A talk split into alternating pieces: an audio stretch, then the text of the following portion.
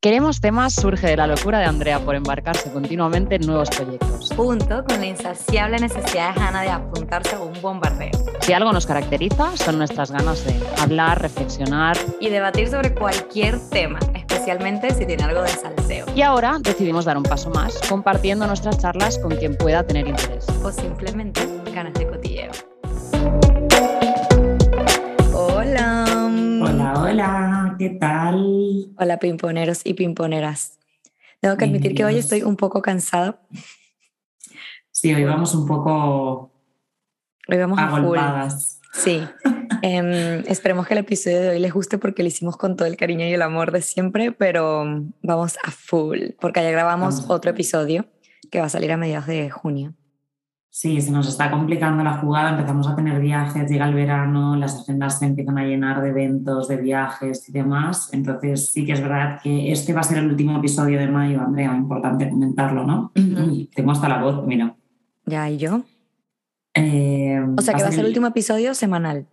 Exactamente. Y a partir de junio, que por ahora, esta nueva orden, vamos a hacerlos eh, bisemanales, dos veces por semana. Exacto, para ir un poco más tranquilas, porque evidentemente, bueno, trabajo, eh, vida social. Verano también, llegan las vacaciones. Claro. no Y también para darle tiempo a la gente de que se mire los episodios.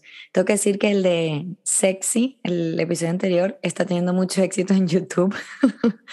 Me imagino por qué. La gente tiene muchas ganas de vernos sexy. Sí. Andrea. La verdad que estoy sorprendida. Es el segundo vídeo nuestro más visto después del episodio de Lo que callamos las mujeres. Wow. Em, así que ¿Lo has visto en YouTube? en YouTube.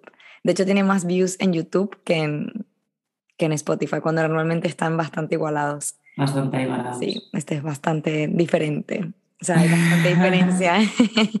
La gente, el bueno. salseo, Sí, los sí, sí, tienen unas ganas de salseo y de vernos hot que no veas. Sí, sí. Pero bueno, em, Cuéntame, Andrea, ¿qué vamos a hablar hoy? me toca la pimponera de la semana, a mí, y la pimponera de la semana es María Montessori. No sé si te suena por el Sí, método Montessori. El método Montessori. Vale. Esta pimponera me la dijo mi amiga Sari, ok, Ujú. eh, mi amiga venezolana de aquí de Madrid. María Montessori es una mujer italiana, eh, nacida en 1870 y falleció en 1952. Ella fue médico, a pesar de que sus papás siempre quisieron que fuera mm, maestra. Entonces, bueno, fue una de las primeras, al final terminó estudiando medicina, a pesar de que, bueno, quería estudiar ingeniería, pero no era una carrera muy dada para las mujeres, sino más para los Qué hombres. curioso eso, ¿no? Que, pero los padres querían que fuera maestra más Sí, por, también. por la tradicionalidad, ¿no? De, de Exacto. Una profesión más... Sí, estudiar mm, para ser profesora es lo más eh, típico que se asignaba a las mujeres ¿no? en esa época. Y ella dijo, no, y fue una de las primeros médicos italianas. Eh, también es una feminista, o sea, abogó mucho por el, por el voto de la mujer, sufragista, habló mucho del rol de la mujer como cuidadora, que da cuidados, Ujú. ¿vale? Y eh, ella fundó, o sea, más tarde estudió antropología y filosofía y empezó a estudiar la conexión entre el abandono infantil y el desarrollo de la delincuencia. Entonces se empezó a meter ahí, a meter ahí, más en la, en la, en la educación, en los niños, y desarrolló lo que seguramente mucha gente conoce como el método Montessori. Montessori. ¿vale? Y fundó la primera escuela que se llama Casa de Bambini, Casa dei Bambini, en, em, creo que fue en Roma, ahora no sé dónde, pero bueno, era, una, era una, en un barrio como de gente conflictiva y ahí empezó como a, a trabajar esta metodología, este método, que se basa en que el niño elige cómo desarrollarse. Entonces tú tienes que crearle todo un, un ambiente para que él pueda desarrollarse, ¿vale? Por eso es que también aquí en España, so- o, o seguramente la gente lo conoce más por colegios privados, porque necesitas también esta inversión para poder desarrollar este ambiente en el que el niño se pueda desarrollar, ¿vale? Entonces el profesor es más como, como un guía de cómo él tiene que desarrollarse, pero el niño es el que elige lo que le interesa, lo que le gusta y hacia dónde ir, ¿vale? Por eso puede tener alguna crítica, sí. Va hacia potenciar lo que al niño, a cada individuo, a cada niño se le da bien, un Sí. poco así, ¿no?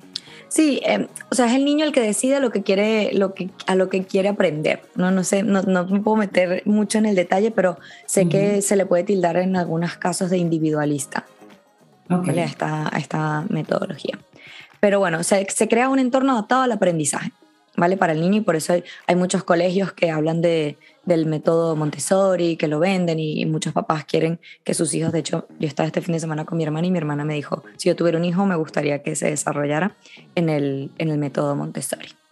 Em, y bueno, eh, no tuvo, por lo que sé, no tuvo un final triste, así que em, de hecho Sari me la recomendó porque me dijo, es una pimponera que no tiene final triste, bueno, falleció pues no, no de algún motivo así raro. Sí, Muerte natural, pero su, su método triunfando. sí. Y, y, eso. Eh, María Montessori, feminista, sufragista y creadora del método Montessori de educación. Pimponera de la semana. ok, ¿de qué vamos a hablar hoy? Un tema complejo que ayer estuve hablando yo el viernes de cena con unas amigas, ayer también con otras amigas. Estuve mm, sacando el tema para ver qué me decían tener un poco de insights. Pues vamos a hablar del gran debate fidelidad versus lealtad, ¿no? ¿Qué, qué queremos decir con esto? Porque ayer cuando se lo dije a mis amigas me dijeron, ¿qué quieres decir? O sea, ¿qué, qué te refieres? Bueno, para mí, primero de todo, tenemos que empezar hablando un poco de qué es la fidelidad para nosotras y de qué es la lealtad, ¿no, Andrea? Porque la gente también son conceptos que muchas veces van ligados y yo buscando la definición de de lealtad como tal, en realidad ser leal es, según, según la definición de la RAE, serle fiel a alguien o a algo. ¿no? Mm. Eso implica ser leal. Pero para mí es algo totalmente distinto. Para mí la mm. lealtad es un valor. Es un valor eh, personal y es que cuando tú estableces una, una relación con quien sea, ¿no?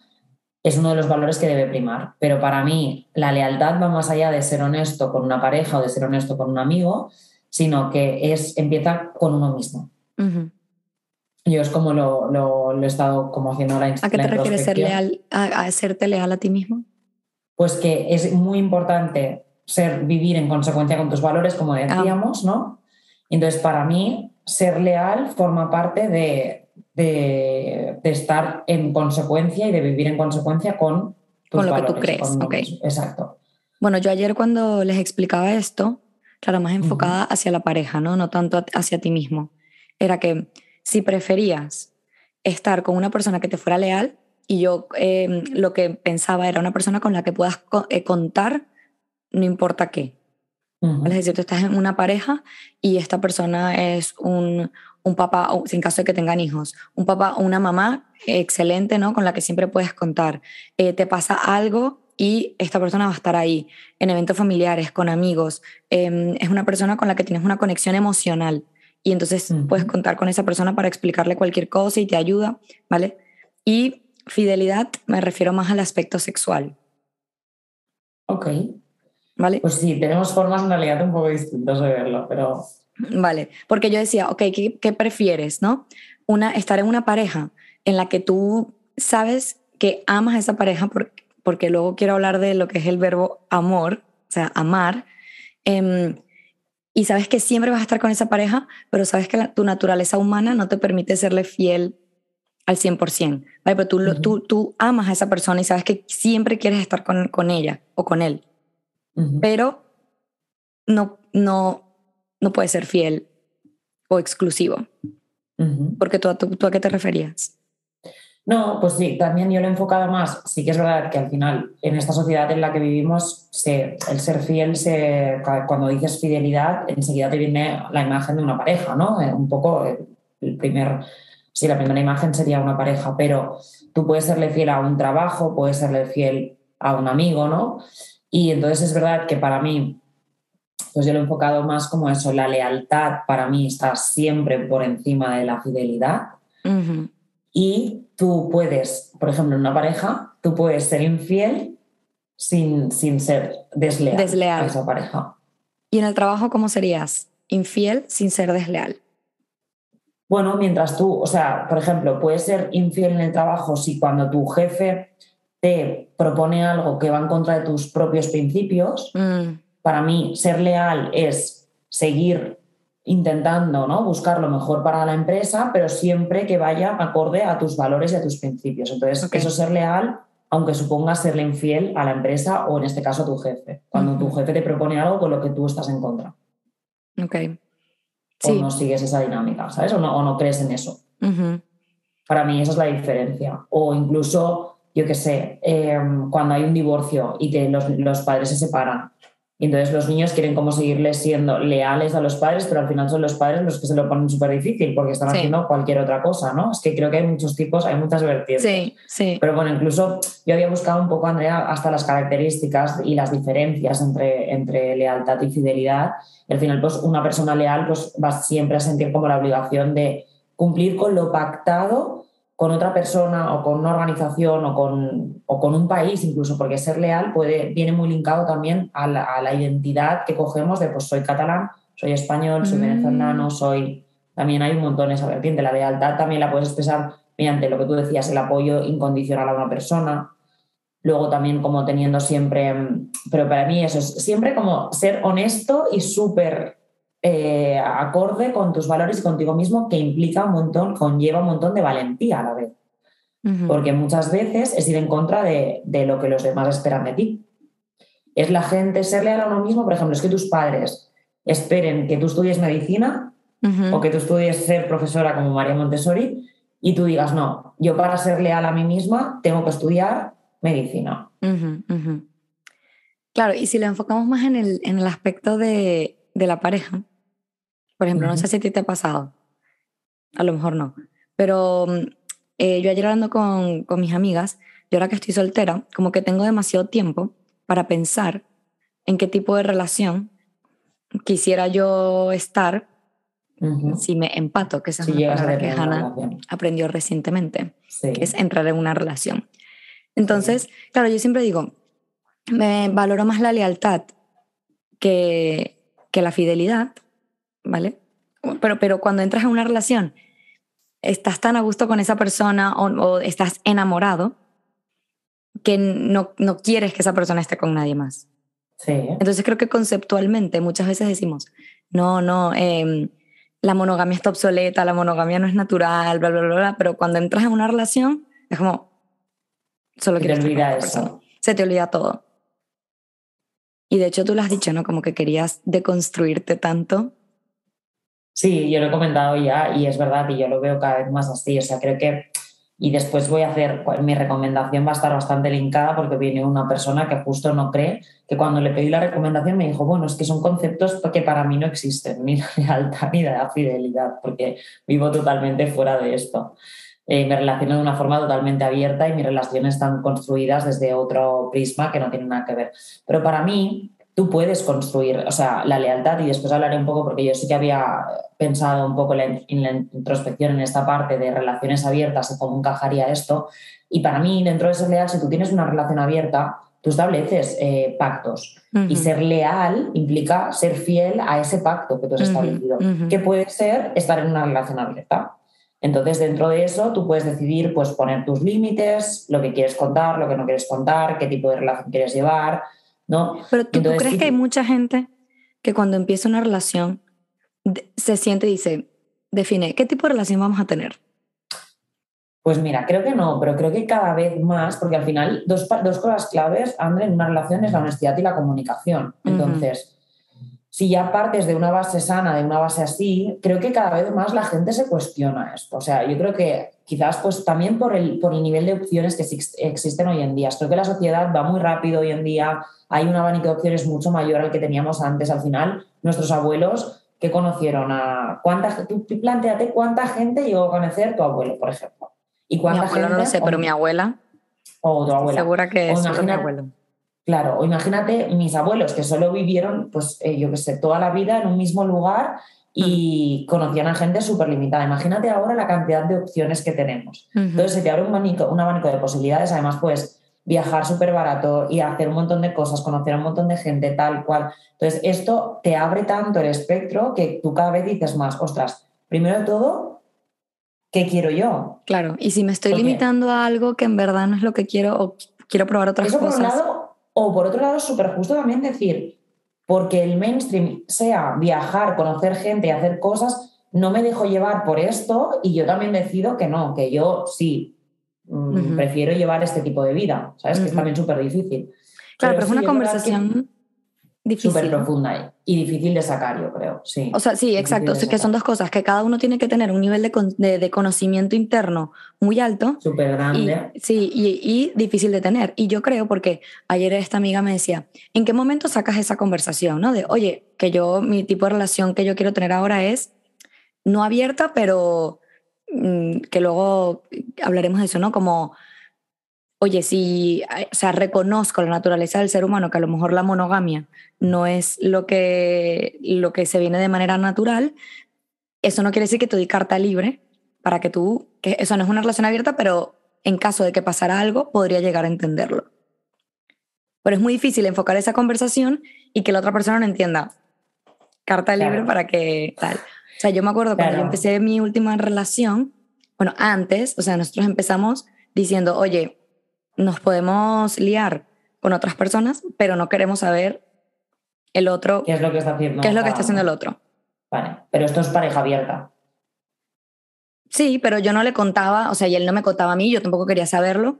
y, y, y, al final yo estaba muy a gusto con él, ¿no? O sea, no era como, no, no, no sentía esos, o sea, yo personalmente no sentía celos ni necesidad de saber qué está haciendo o no me, no me contó, que, sea, no me contestó.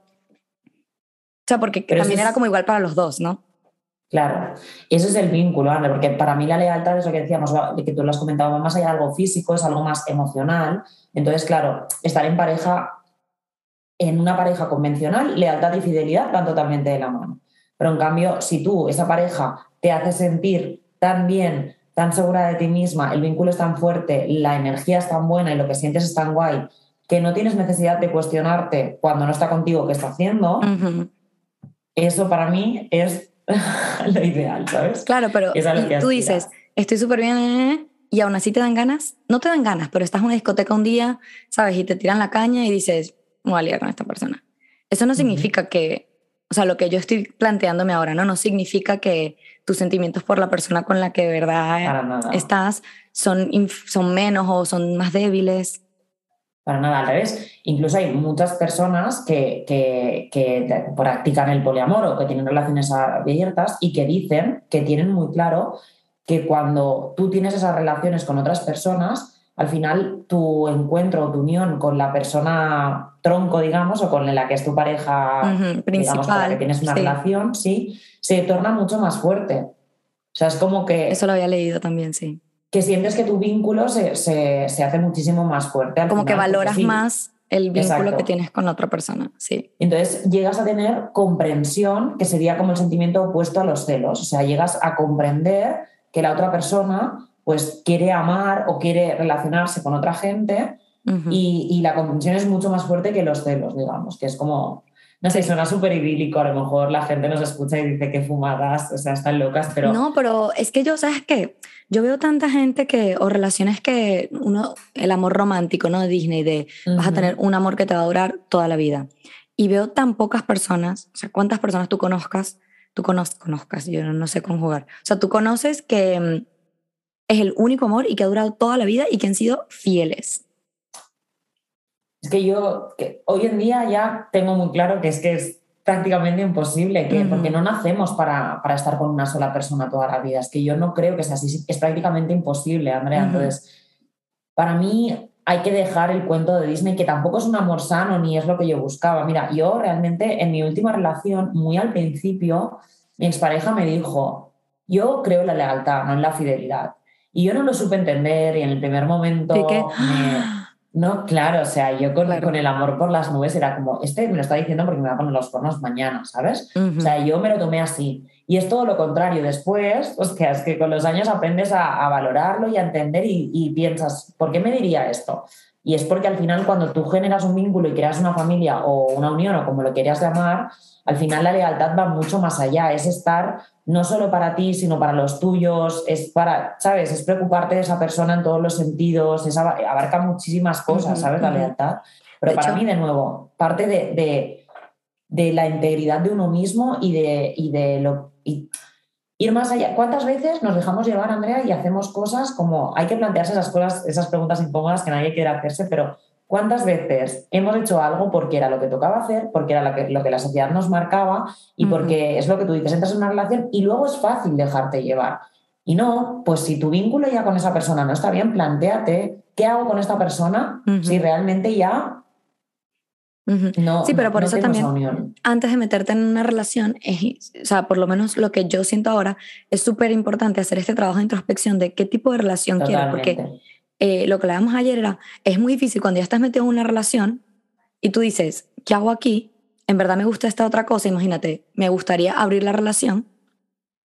Es muy complicado cuando estás en una relación monógama, cerrada, Cambiarlo. exclusiva, cambiar otra cosa, ¿sabes? O sea, lo que yo creo, y no sé, Sí, sí, es verdad. o sea, A no ser que las dos personas hayan encontrado en un punto de su relación que les lleva a lo mismo, que les lleva a plantearse el abrir la pareja, que también hay casos, ¿eh? Y hay casos que les funciona y casos que no. Claro, pero entonces cada día hay quién lo más- plantea primero, ¿no? Y entonces cuando el que lo plantea primero es como que tú quieres que te dé permiso para apoyarte a otras personas, pero en verdad yo no, ¿sabes? Entonces ya te empiezas a pensar, pero esto me lo dijo, ¿por qué? Porque que ya tiene alguien en la mira, ¿sabes? De hecho, estaba viendo un vídeo de que en verdad lo de decir que somos monógamos no es real, porque monógamo es que estás con la misma persona toda tu vida y que sabías que solo los gansos son los únicos Son mamíferos que son monógamos toda la vida. O sea, incluso si su pareja se muere, o sea, su, su partner se muere, no, No vuelven a tener nadie. vuelven a tener nadie más. Nosotros lo que se llamaría, lo que hacemos nosotras, eh, es poligamia serial. Es decir, tú estás con una persona, eres exclusiva con esa persona sexualmente, ta, ta, ta, cortas porque lo que sea y empiezas con otra y Otra vez lo mismo. Entonces es como una serie. Y que hay como monogamia sexual y monogamia social. Tú puedes ser monógama socialmente con una persona de vives con esa persona, compartes experiencias con esa persona, incluso con el sexo, pero no, Ajá. a lo mejor no eres monógama sexualmente. Ok. No, no, está muy bien. O sea, no sabía todo esto, la verdad. Me acabas de dejar. Bueno, bueno. bien. es que ¿Y qué decías de la definición de amar? Que has dicho también al principio. Ah, sí, sí, sí, sí, vale. Me estuve viendo vídeos de mm, la psicóloga que me gusta mucho, Nilda Chiaraviglio, ¿vale? Que ya Ujú. lo hemos mencionado en otros episodios, Sí. que ella dice que el enamoramiento, o sea, es diferente el enamoramiento y el amor.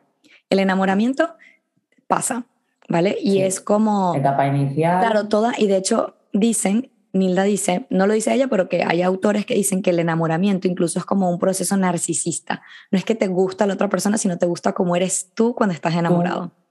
¿vale? O sea, que estás como todo feliz, todo te parece bien, eres como súper positivo, te da energía, te da valentía. Entonces, es más que te gusta estar enamorado por cómo tú te sientes, ¿vale? Pero bueno, el enamoramiento pasa, ¿vale? Y es como toda una desencadeno de procesos biológicos, químicos, bla, bla, bla, bla. Y por eso ella dice que no te deberías casar cuando estás enamorado, Correcto. porque estás ciego incluso, ¿sabes? No ves los defectos de la otra persona. En cambio, el amor es un verbo. Ni irte a vivir juntos. Ni irte a nada. vivir juntos, ni tomar grandes decisiones cuando estás enamorado, que normalmente dicen que dura como dos años el enamoramiento.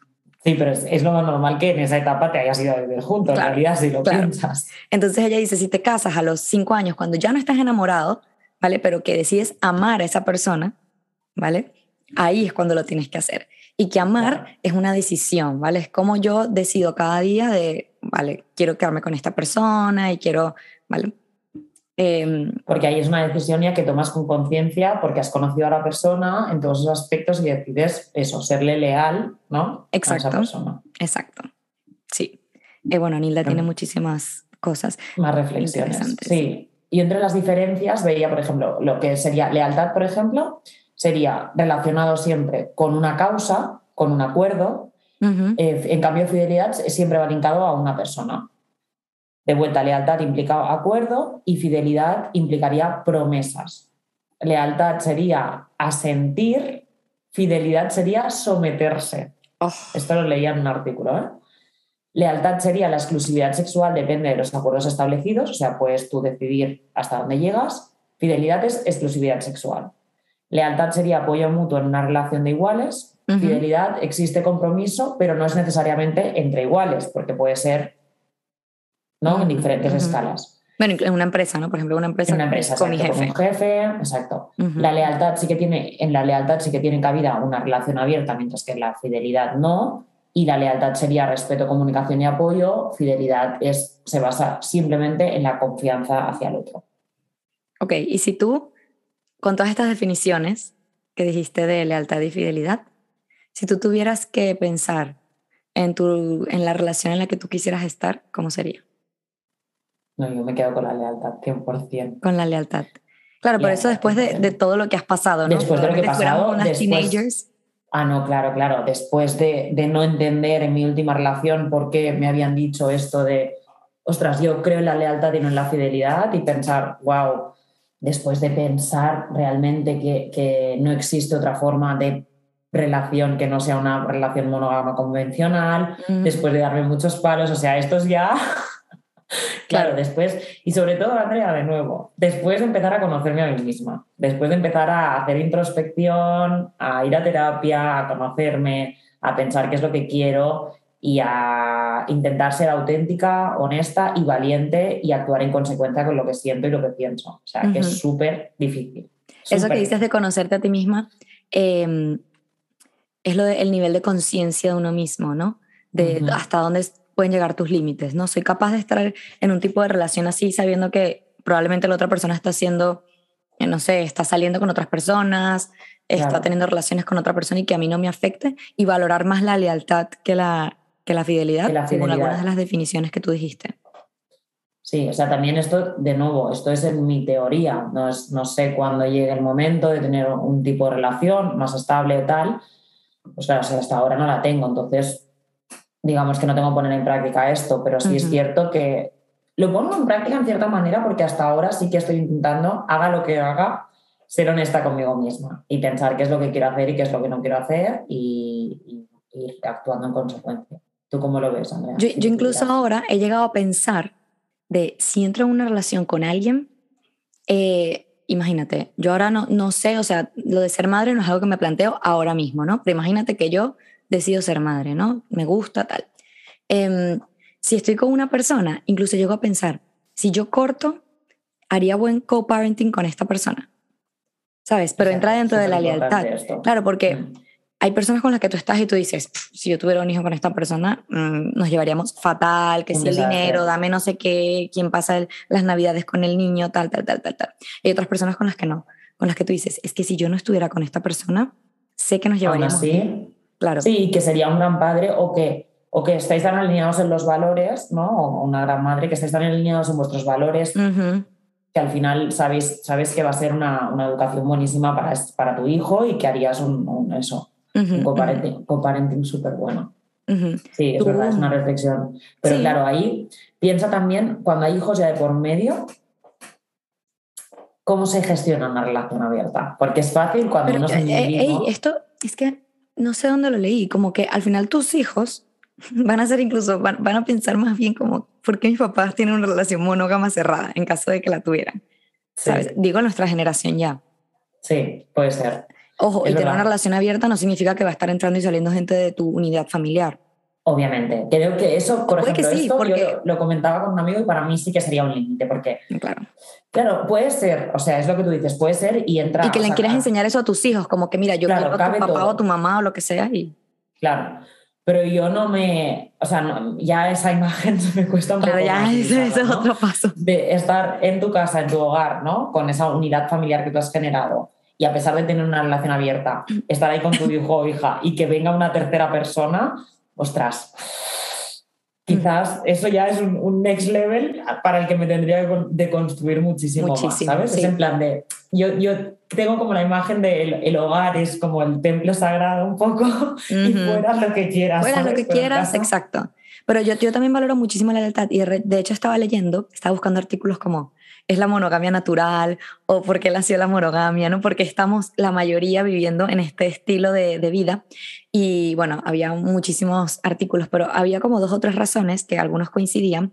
De, bueno, yo le expliqué una vez que antes cuando no había propiedad privada, todo era como más comunitario, claro, los hijos eran de todos, apareció la propiedad privada y entonces es que el, el heredero de tu tierra sea tu hijo, ¿vale? La tierra que tú trabajaste. Pero luego también hablaban de que al final es más fácil y ya no hablo de parejas heterosexuales, ¿vale? Pueden ser parejas homosexuales. Es más fácil criar un hijo entre dos personas que no entre una, que no solo una persona. Y también el, el, el, humano necesita, no es como los animales que a lo mejor lo crías que si, no sé, dos meses y ya luego es como vuela, camina. El humano necesita mucho tiempo de los padres, de que lo enseñen. Entonces, si son dos personas, claro, Y, y luego, una vez escuché a Enar, que creo que te lo pasé. Enar dijo, estaba en su podcast en Buenismo Bien diciendo de que era un error irse a vivir con la pareja. ¿Vale? Que eso destrozaba a las parejas, tal, mataba. qué. Y yo como súper interesante escuchando eso porque yo nunca he vivido con mi pareja. Y decía, porque el vivir con tu pareja es un invento del capitalismo. Porque decía que, claro, como yo, por ejemplo, ahora, las, las finanzas. claro, no hay mucha gente que se pueda permitir pagar económicamente un piso solo. Dice, oye, pues vamos a juntarnos, ¿no? De hecho, hay muchas parejas que yo, yo tengo una amiga que mm, empezó con su novio y pasaban mucho tiempo en la casa del otro, ¿no? Y, y los dos tenían casas separadas. Y decidieron irse a vivir juntos más bien porque era como, oye, yo te estoy pagando a ti todos los gastos de Claro, no agua, de tiene luz, de sentido. todo. Vamos a optimizarlo, no totalmente. Es que en ese sentido, y después al revés, también cuando llegas a tener como puestos eh, altos de ambas partes o un nivel económico bueno, dices, wow, ahora soy una power couple y entre los dos podemos hacer muchas más cosas que por separado no podrías a lo mejor. Y eso también es algo que tienes que, que tener en cuenta y que asumir después. Claro. Cuando dejas una relación dices, bueno, ahora soy yo con mis finanzas y autogestión total. Claro, o pensar cuando estás en una relación, bueno, a lo mejor ya nos estamos yendo de- de- del tema, ¿no? Pero de que siempre, aunque estés en una relación, poder saber que si tú cortaras con esa pareja, tú pudieras mantenerte económicamente independiente. Correcto. Sí. ¿sabes? Pero para mí, por eso es súper importante como antes de empezar, yo antes de empezar una relación tendría esta conversación de todos estos temas. A Ujú. día de hoy ya la tendría, aunque Claro. sea incómoda. Evidentemente, cuando ya sabes que te está yendo a algo, ¿no? Porque no la vas a tener con alguien que has conocido de hace dos días. Pero Sí. sí, que es verdad que si está yendo algo más y los dos empezáis a hablar de, de hacia dónde va esto o qué queremos o empiezas a plantearlo, yo sí tendría la conversación incómoda al inicio. Claro, es que yo hablaba con una amiga y le decía, quiero que me mandes una nota de voz de tu percepción de la monogamia. Y entonces ella me decía, yo defiendo la monogamia, me gusta la monogamia, me gusta estar solo con una sola persona y experimentar y conocer cosas con una sola persona. Pero creo que es una decisión de la relación. O sea, es que tú te tienes que sentar y decir, oye, a mí me gusta esto, yo quiero esto, pero yo creo que la gente tiene miedo también, ¿no? Porque si yo ahora, como sabes que es el, el- la estructura hegemónica, ¿no? Que casi todo el mundo quiere tender hacia eso, te da Sí. miedo, dices, ay, me gusta mucho esta persona, pero ¿y si, le, ¿y si le suelto esto y sale corriendo? Sí, pues no es para ti. No es para ti. 100%, o sea, si al final no puedes ser honesto, es que yo, mi conclusión aquí sería lo mismo, que lo que tienes que primar es siempre la lealtad hacia ti mismo. Y, el, y el ser honesto y el ser auténtico para poder dar lo mejor a los demás. Si no lo eres contigo mismo, no puedes darlo. Al final, la gente que no se trabaja emocionalmente, que no se conoce y demás, después no puedes dar, dar amor. Y yo lo veo así, solo el que trata con amor puede ser también atendido con lealtad. O sea, es, Ujú. no sé, mi conclusión. Creo que la continuación de este capítulo es cuando alguna de las dos nos empatemos. Decir qué tipo- tipo, de qué? relación, si tuvimos la conversación o no tuvimos la conversación, si fuimos lo suficientemente valientes. Exacto, ¿cuál es la conclusión? no? Exacto, para dar el ejemplo. ¿Cómo lo, cómo lo hemos puesto en práctica? Exacto. Ok, vamos con las recomendaciones. Ok.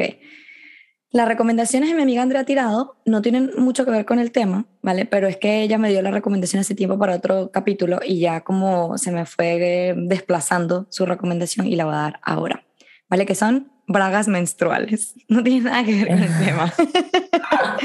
Pero quería que fuera de Andrea, ¿vale? Eh, Bueno, que tú no la gusta, conoces.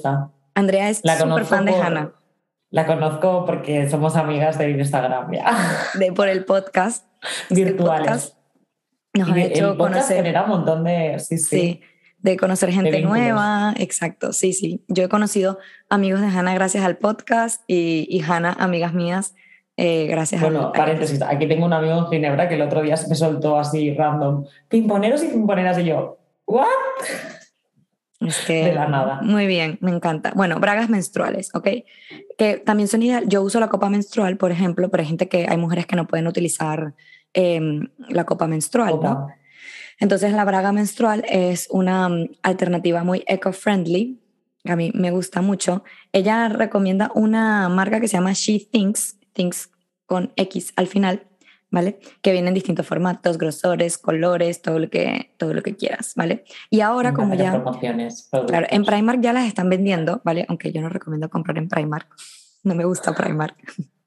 Eh, pero bueno, o sea, al final si no, si no tienes mucho dinero, no quieres gastar mucho, pues... Es verdad. Te puede, exacto. Y esta, esta, esta mm, web, She Thinks, aboga por lo que se llama menstrual equity, ¿vale? Que es lo de, por ejemplo, tener productos free, em, productos higiénicos gratis para mujeres en los colegios de Estados Unidos, por ejemplo, ¿vale?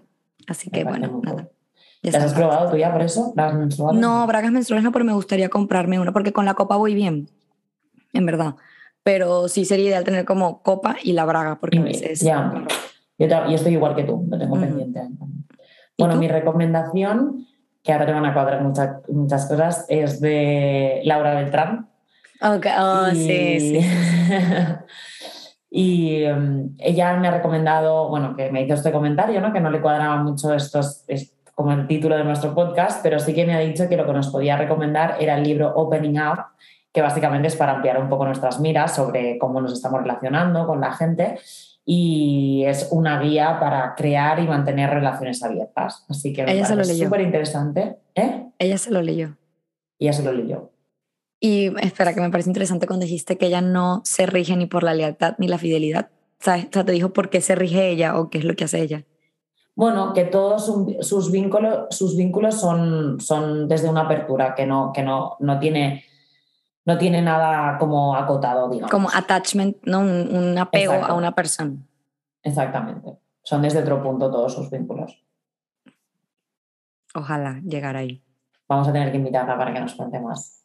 Esto sería muy interesante, sí, porque claro, aquí dijimos algunas pinceladas de monogamia, pero no hablamos de la poligamia, de, de que hay sociedades que, que, trabajan, o sea, que viven en poligamia.